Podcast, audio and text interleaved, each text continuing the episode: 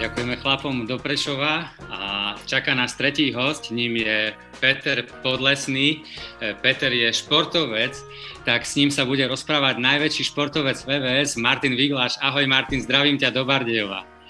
Ahojte priatelia a ja vás všetkých pozdravujem. E, Petra predstavím slovami jeho vlastnými. Peter hovorí, že je manžel nádhernej manželky, e, priateľ dobrej partie chlapov a otec dvoch detí. A okrem toho založil portál mužom.sk alebo hnutie mužom.sk a zároveň pracuje ako silovo-kondičný tréner. Takže Peťo, vítaj na minikonferencii EVS. Ahoj, ahoj, ďakujem za pozvanie. Jasné, veľmi radi sme ťa pozvali. Peťo, kde sa momentálne nachádzaš? No, ja som v Košiciach a to, čo je tu okolo mňa, je také stredisko mužom SK, alebo zároveň moja pracovňa, jedna z izieb v našom byte. Jasné, ja sa preto pýtam, lebo ľudia, keď pozerajú tvoj Instagram a ja som si to všimol, že proste ty sa v kuse nachádzaš niekde vo fitku alebo, alebo niekde v prírode, keď ti zavrú fitko, alebo si doma teda, tak e, preto pre istotu. Počuj, Peťo, ty koľko hodín denne alebo týždeň stráviš cvičením? No, tak po nejakom, teda posledných 4-5 rokov je to moja práca, keďže som sa stal osobným trénerom, a takým svojim cvičením denne, no niekedy, a dajme to na takú hodinku každý deň, no. ale tá, počítajme tam aj, aj prechádzku, povedzme lesom alebo niečo také. No, tak to, je, to je celkom, celkom príjemné, celkom zvládnutelné aj pre bežných smrteľníkov. Myslím, že áno. A počuj, čo si robil, keď si predtým, ako si sa stal uh, kondičným trénerom? Predtým som pracoval v Evangelickom cirkevnom zbore v Košiciach a bol som vlastne zodpovedný za prácu s mládežou komplet a teda súviselo to aj s dorastom a podobne, takže som bol vlastne zodpovedný za to všetko, čo sa tam dialo, od dorastov, klubovú prácu, um, niekedy konfirmáciu a podobne, pomáhal som, kde sa dalo. Jasné, a čo ťa motivovalo teda to zmeniť, alebo že prečo si sa rozhodol ísť takto? No, vieš, čo ma motivovalo? Keď mi začali dorastenci vykať, to, to, bola prvá vec, že som si povedal, že fíha, tak asi ten vek ma nejak začína dobiehať a bolo to okolo 30 a tam sa vlastne naštartovalo to, že ja som sa vždy rád hýbal a trávil som nejaký čas v posilovni a bol to pre mňa znova taký krok, keďže ja som vyrastol v cirkvi a trávil som, povedzme, ja to poviem tak trošku škaredo, že v tej bubline všetok svoj voľný čas a pracovný čas a podobne, tu, to osobné trenerstvo pre mňa bola výzva vykročiť medzi ľudí, ktorí sú mimo cirkvi.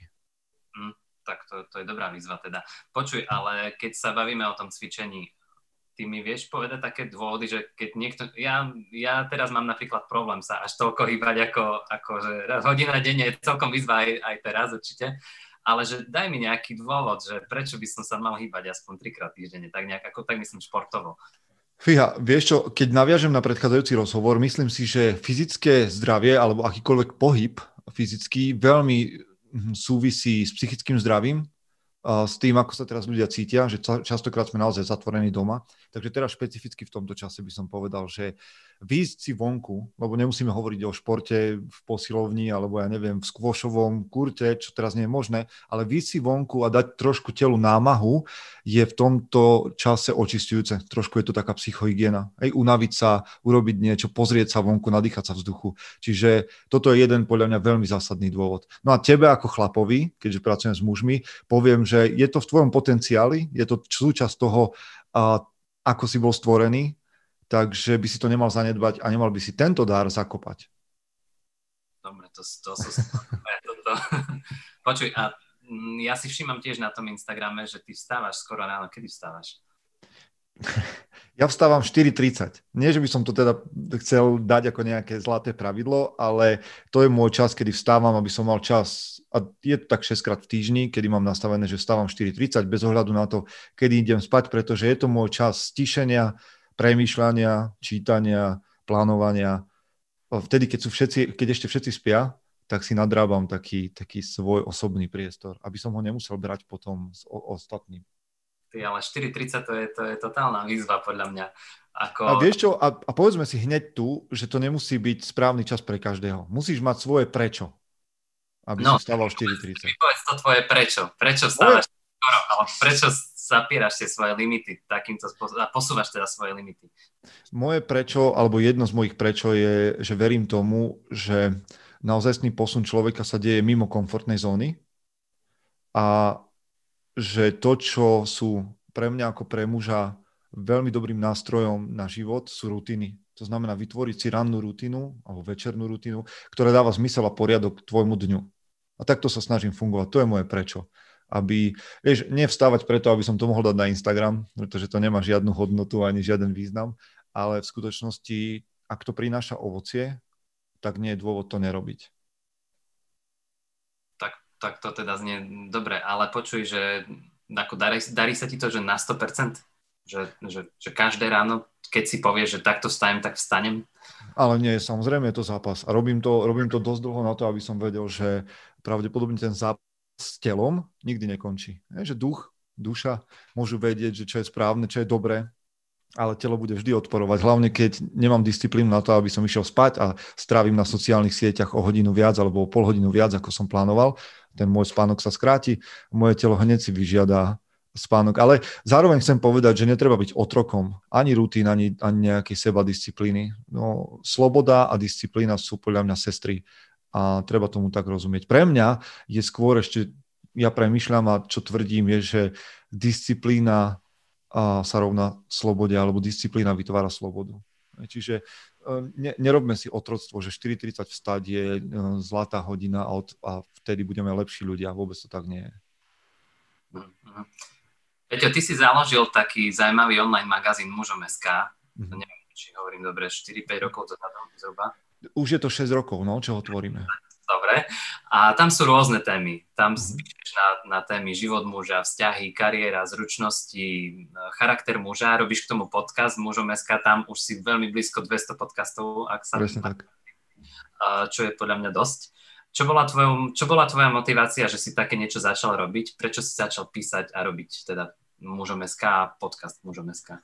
Tak poviem ti teraz také tajomstvo z zákulisia, čo veľmi málo ľudí vie, pretože mužom.sk je sekulárny projekt a tak som ho, toto je vlastne také moje povolanie v tvoriť v sekulárnom svete hodnotový magazín, ktorý sa vyhne všetkým tým kliše témam, ktoré sú v mužských magazínoch, ako sú nahé ženy, drahé auta, hodinky a podobne a inšpiráciu k tomu som prijal práve v takom rozjímaní, v tom klube, kde som pracoval s tínedžermi a mal som 30 rokov, chcel som vedieť, kto som ja ako muž. A v jednej chvíli po, hodiny, po hodine stíšenia nejakého predo mnou bola vízia, ktorú som ja mal pocit, že nenaplním ani za ďalších 10 rokov. A tam jedna z vecí bola magazín mužom SK, hnutie pre mužov sekulárne, ktoré bude odrážať hodnotovo to, čomu ja verím, v čom som bol vychovaný. A dnes je to tu, teda inšpirácia bola nájsť seba samého, čo to znamená byť mužom v 21. storočí pre mňa, ako otca, ako manžela, ako partnera, priateľa, um, zamestnanca, čokoľvek. A následne dať túto odpoveď alebo možnosť hľadať túto odpoveď aj ďalším mužom. A dnes to tak je nielen vďaka mne, aj vďaka práci ďalších mnohých ľudí, ale dnes môžeme spoločne premýšľať. A poviem ti naozaj, že tá vízia sa nadprirodzene naplňa na tom, že zasahujeme od kresťanov po ateistov, mužov od, od 15 do 50 rokov. Super. A čo teda, čo, na čo si prišiel? Čo teda znamená, ako, ako vyzerá ideál muža v 21. storočí? Je to skôr taký nejaký úspešný, bohatý, vplyvný manažer, alebo nejaký dobrodruh, ktorý je v prírode deň, noc, alebo a pozná každý kopec vo svojom okolí? Akože, ako vyzerá ten ideál?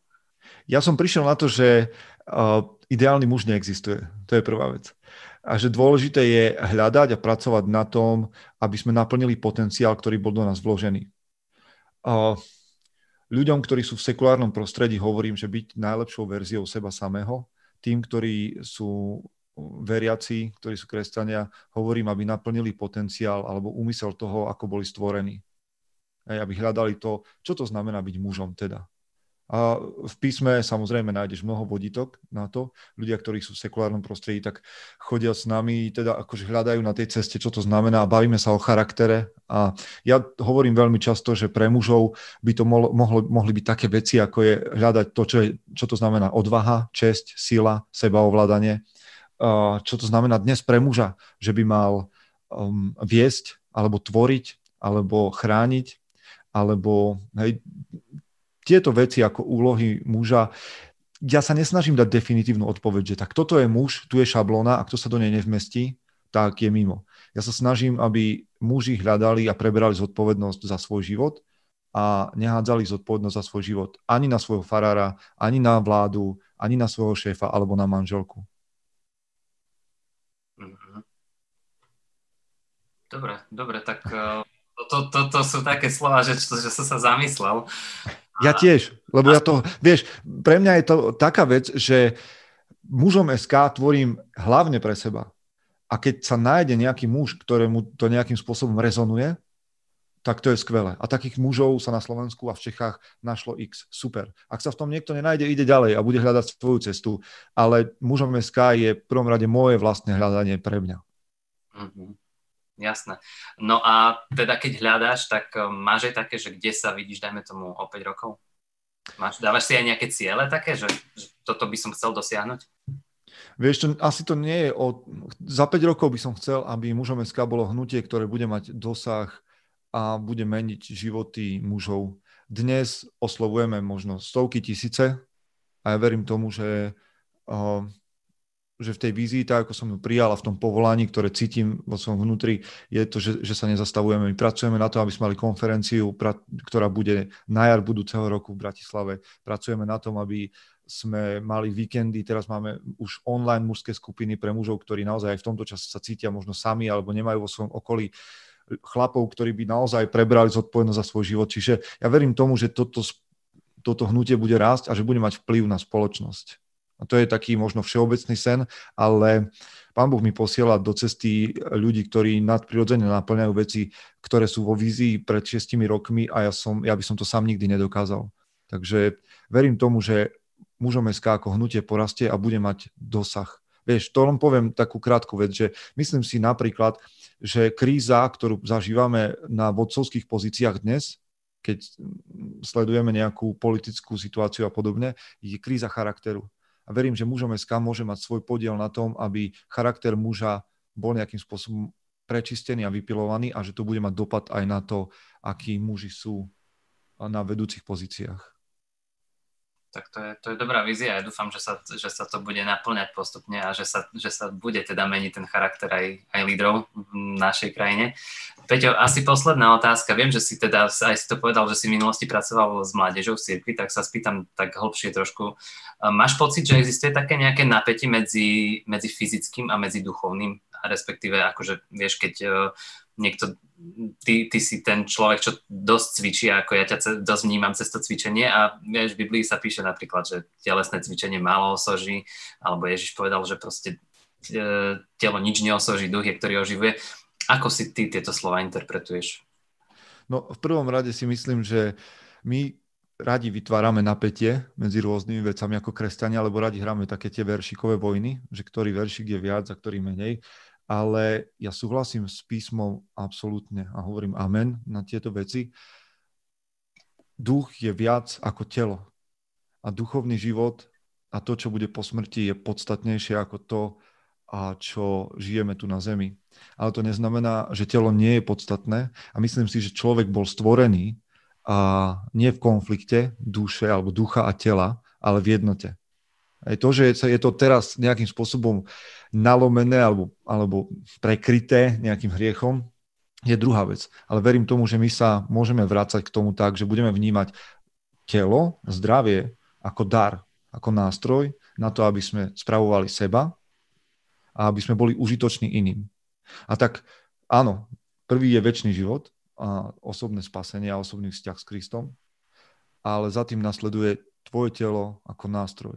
Nemyslím si, že by sme mali ako kresťania raziť nejakú kalokagatiu, že duch a telo musia byť v rovnováhe, ale duch musí vnímať telo ako dar a svoju zodpovednosť v starostlivosti oň. Dobre, Peťo, veľmi pekne ďakujem za tento rozhovor. Tiež, tiež mám ten pocit, že by sme sa vedeli baviť ešte oveľa dlhšie, ale čas sa nám naplnil a chcel by som teda tiež eh, ti poslať jednu knižku, alebo môžem ti ju podať?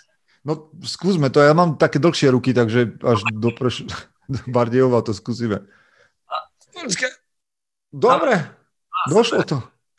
Super, super. Takže, takže ďakujeme. Toto dúfam, že ti poslúži na, na tvoj duchovný osobný rast a teda verím, že príde vhod popri tých ďalších 16 knihách, čo máš rozčítané práve. Dávam, dávam si ju sem a je na vrchu, takže ďakujem za pozvanie, bolo to veľmi príjemné.